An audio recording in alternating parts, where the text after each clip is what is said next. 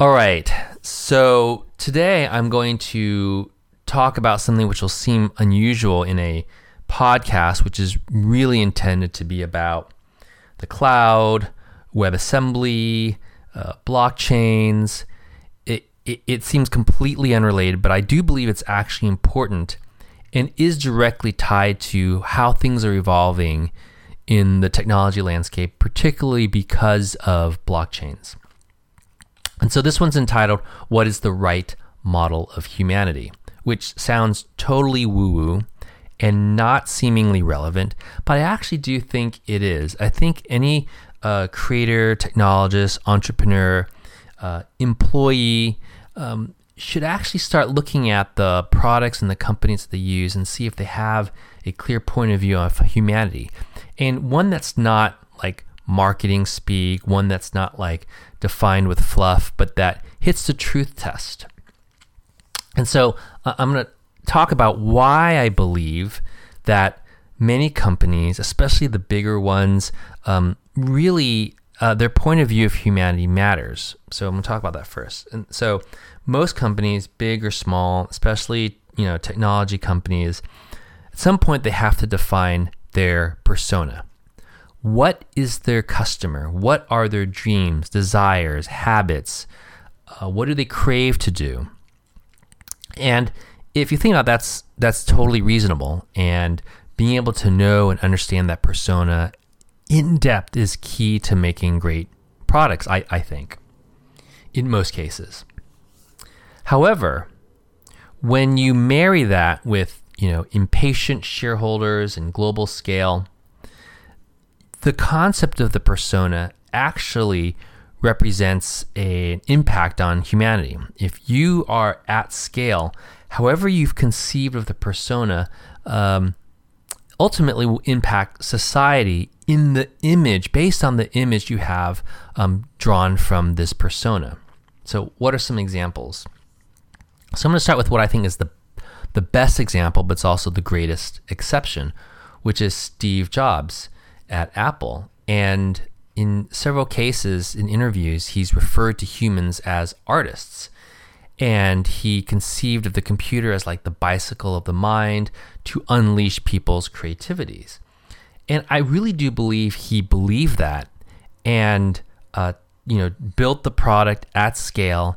And in many cases, the reason why it's so beloved and the reality of what they did was, in fact, to uh, uh, uh advance uh, the artistic, creative sides of people uh, across all kinds of industries globally um, at scale. And so they really did have a model of humanity as artists. And through their scale, they actually nudged the world in that direction. Now, let's take another company at scale, which is Amazon. Jeff Bezos of Amazon often talks about the customer, and, and which is also really important uh, concept as a persona, but I think he saw the customer more as the consumer. So his view of the persona is someone who buys.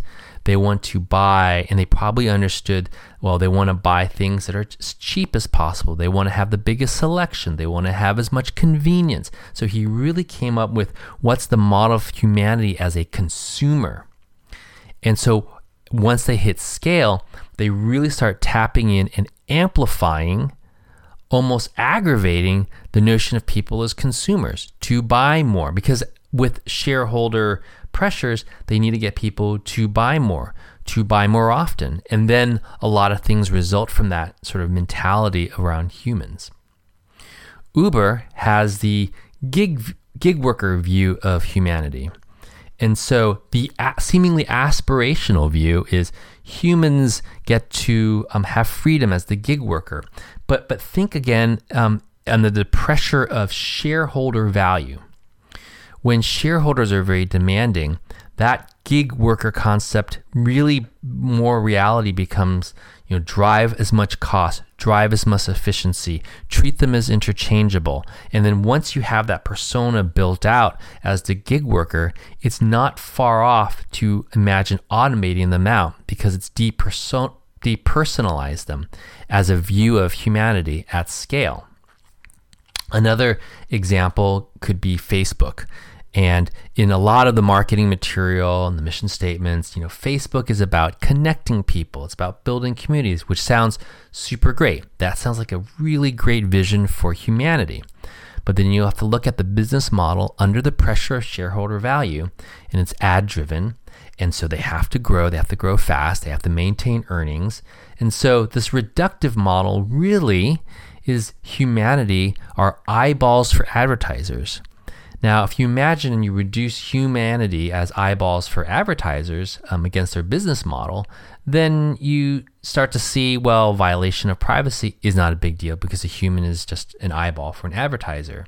And amplification of divisive content is more permissible and acceptable and maybe almost logical uh, when their model of humanity is advertisers. Now, the reason why I believe it's so important, let's use this last one as an example, is they tap into that model in order to grow. But because of scale, they end up reinforcing those sets of behaviors. Humans have all kinds of models and structures, um, incentives um, for humanity. But what incentivizes and what encourages it at scale is what's going to shape society.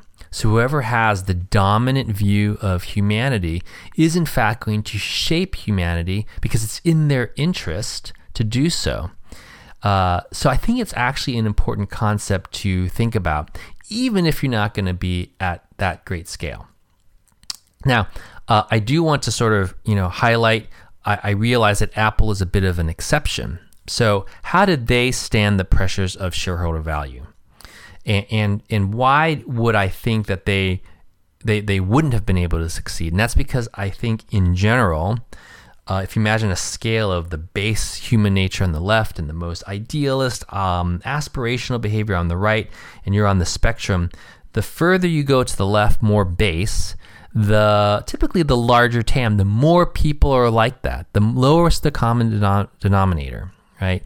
So if you, for example, uh, your persona is people are are greedy and have a short-term horizon and you build your products and your messaging around it, you're probably going to have way more people than building around people are generous and love to donate and are self-sacrificial. You, you just will have fewer people or you do what Apple did. But but Apple faced a very hard challenge, I think, in having this idealized concept of humanity. What they did was, in order to still meet the shareholder demands for growth, so they're not selling advertising. They're very privacy centric, so that's still fitting with the need of the artist.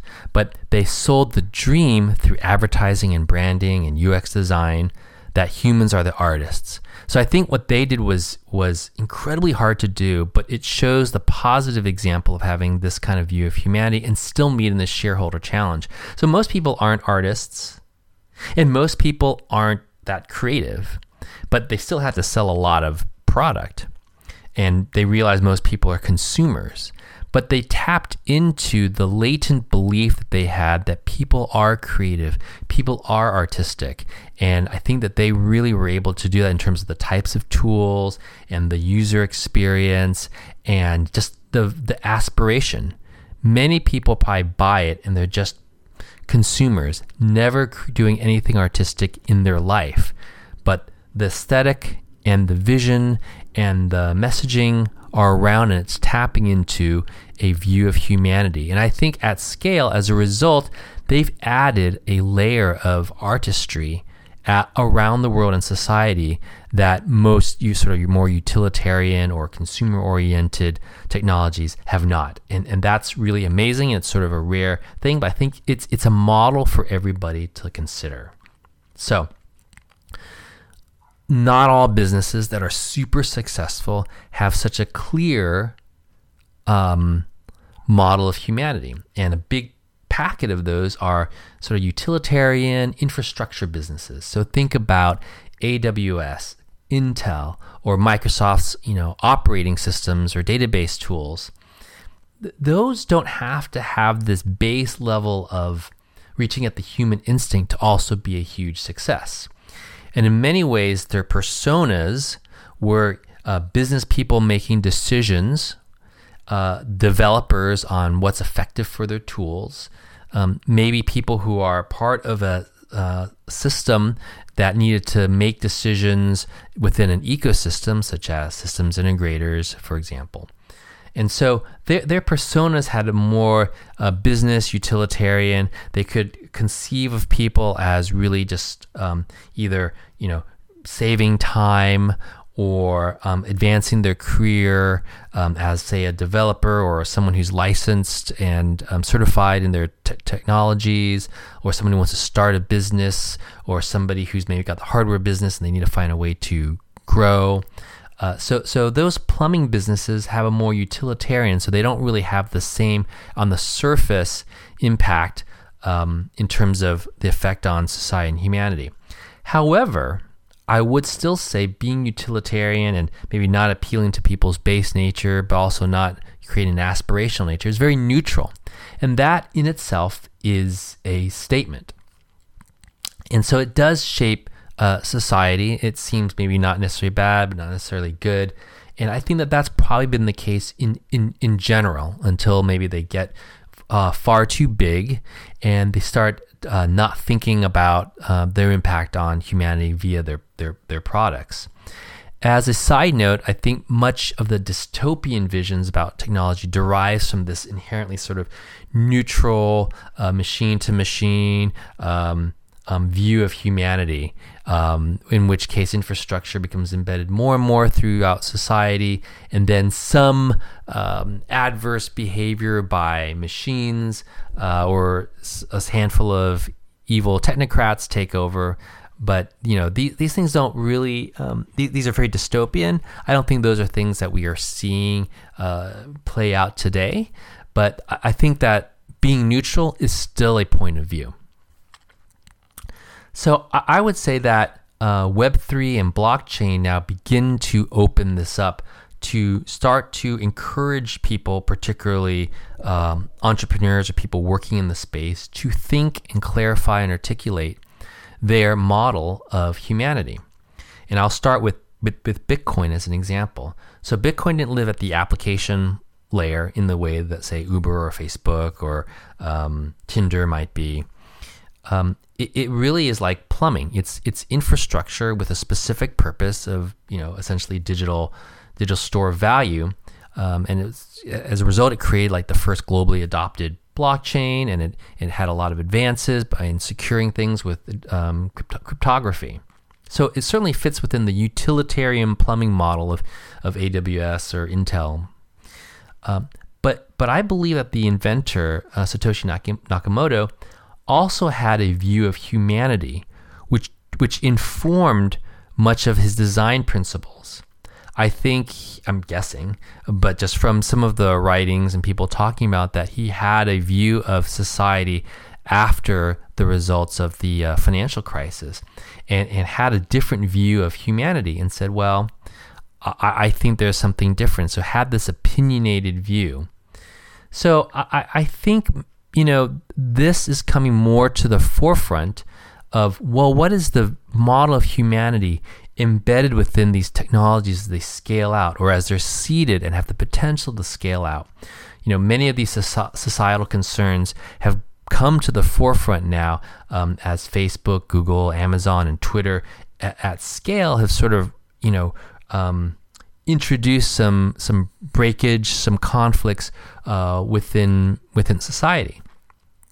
And so I, I am proposing that you know hearing framing what is the model of um, humanity as part of the consideration within the design considerations of businesses is actually very helpful and um, it is sort of being opened up as perhaps more common for Web3 and, and blockchains. And I think leaders and entrepreneurs or employees or investors who kind of like have that concept in their head will, will find a, a more ready uh, design space here uh, in Web3 and blockchain than they might have found in the past.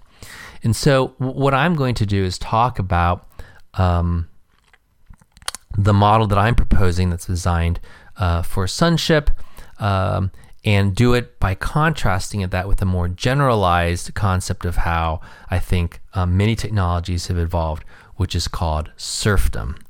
So, um, thanks for sticking with me on this. I think this is sort of an unusual topic for technology, but I, I think it's not one that we should ignore. I think it's actually something that I'm very open to advancing and, and tweaking. That um, technologies either have very like base, uh, typically base level opinions of what humanity can look like. They're greedy, they're lustful, they're lazy, um, and and that's how they often end up, you know, scaling. And and I think now is a time to like rethink this and see is there a way we can break out of the trade off of, well, if I have a positive aspirational view of humans, it's going to break my business model. It's just, it's just, the TAM's going to be too small and it's too hard to do. And try to find ways to like rethink and advance together uh, what a view of humanity is baked into the the actual business model or the products or the technologies from the get go.